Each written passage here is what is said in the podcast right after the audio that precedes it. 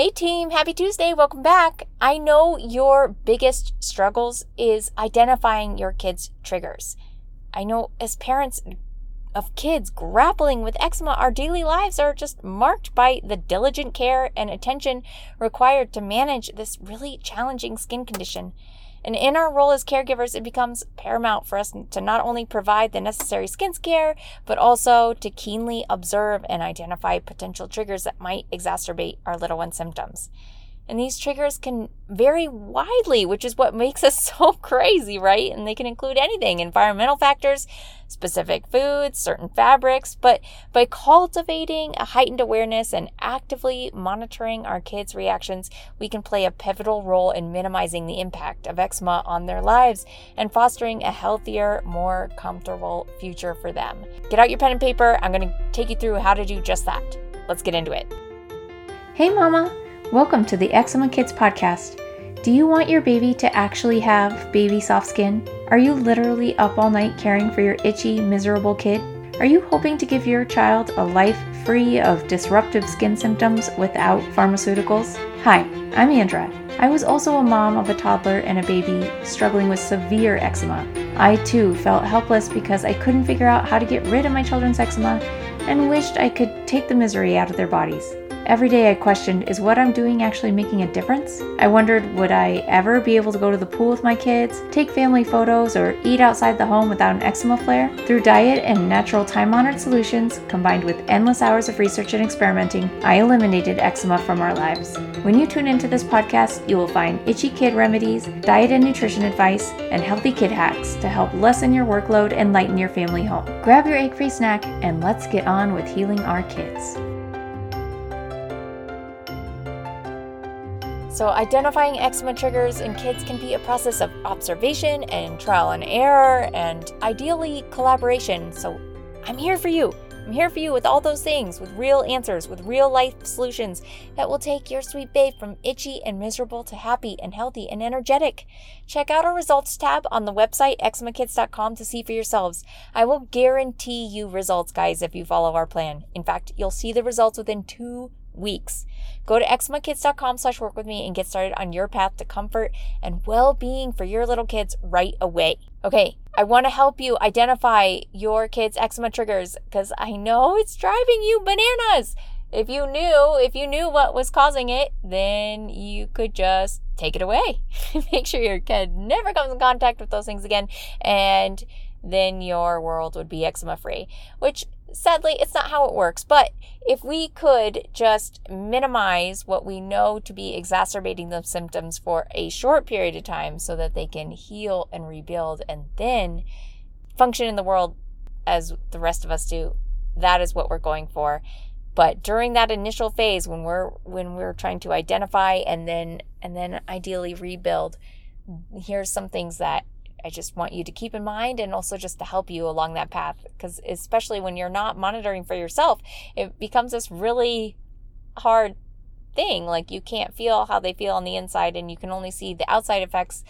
You know, it could be anywhere from an hour to three days from when the, you know, the trigger was encountered or ingested. So it's just really hard to know.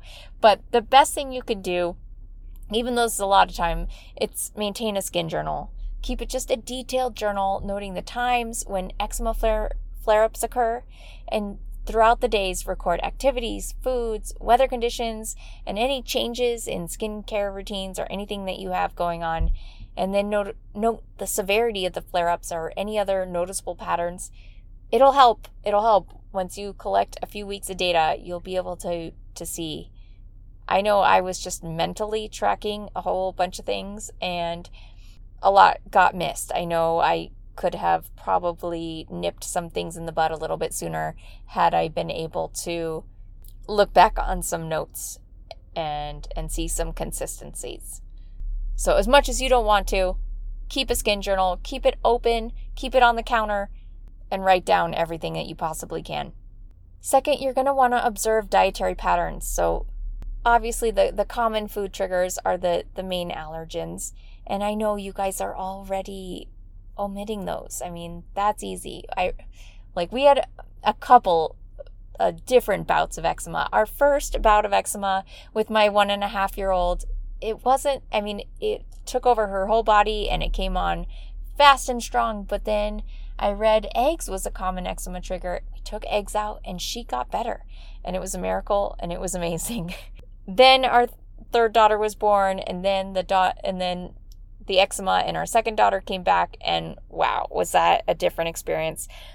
That certainly wasn't a single dietary assault problem. So yes, you know, in this initial stage when you're really trying to to heal, take out the, the common textbook triggers, the, the dairy, the eggs, the nuts, the wheat, do that. And be patient because it takes a couple weeks to observe changes in the skin after altering altering the diet. But then some ones that you probably aren't thinking of, mushrooms is a big one, because they're a fungus and they grow in the dark in like damp environments, right? They just aren't great for a condition like eczema. And maybe they're not eating a whole bunch of mushrooms, but I find like mushroom extract or, you know, ground mushrooms in a whole bunch of the foods that we're now consuming thanks to really awesome companies like Four Sigmatic and others. It's just, we're not supposed to, nobody's supposed to consume that many mushrooms, but especially our little eczema kids. Um, vinegar, big one for our little eczema kids. Chocolate, definitely. All of these are heat-inducing foods, and they just don't do our eczema kids any good while they're suffering from this condition. Then you're going to want to check your skincare products. Look for all the, anything that comes in contact with your kid, anything that might have might be derived from a nut, probably not going to work so great for your kid. Look for everything that's hypoallergenic, obviously fragrance free, because fragrance, if it's not from essential oils, it is phthalates, which is chemicals. So anything that you can do to reduce the chemical load on their little livers, that will, will help. And anything that you try new, test the product on a small area before applying to them their whole body. So just like the inside of their wrist, if that's not riddled with eczema, that's a good place to, to start anything natural. And if you are looking for something really eczema safe, guys, oh, I'm so excited in the new year. I have some big announcements. I'm so excited. Not yet though. It's coming. Next, you're going to monitor any environmental factors. So pay attention to any environmental triggers like weather changes. You know, there's not a lot you can do about it, but humidity levels, exposure to allergens, that's just stuff that you could just keep in the back of your mind. Keep your home environment cool and use a humidifier and maintain adequate moisture levels. That really helps, but you definitely don't want to be then contributing to a mold problem, because that could be a huge trigger as well.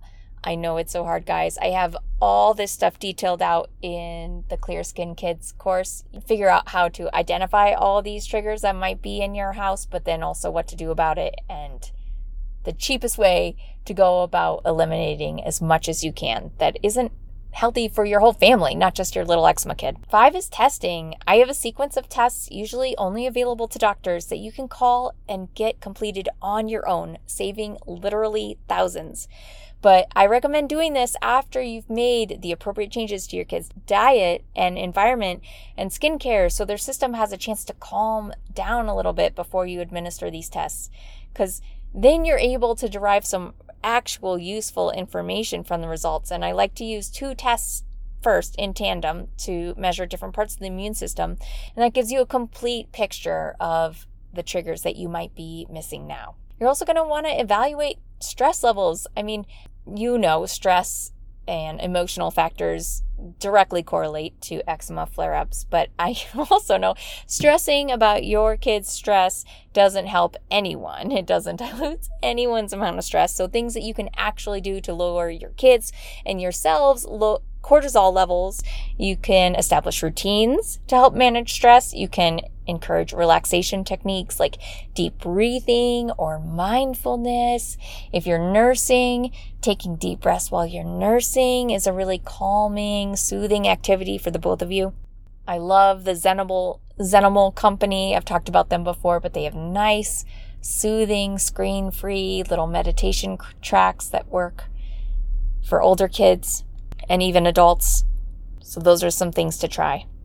Next, you're going to want to make sure you're taking, you're paying really close attention to the clothing and the fabrics that are on your kid's skin.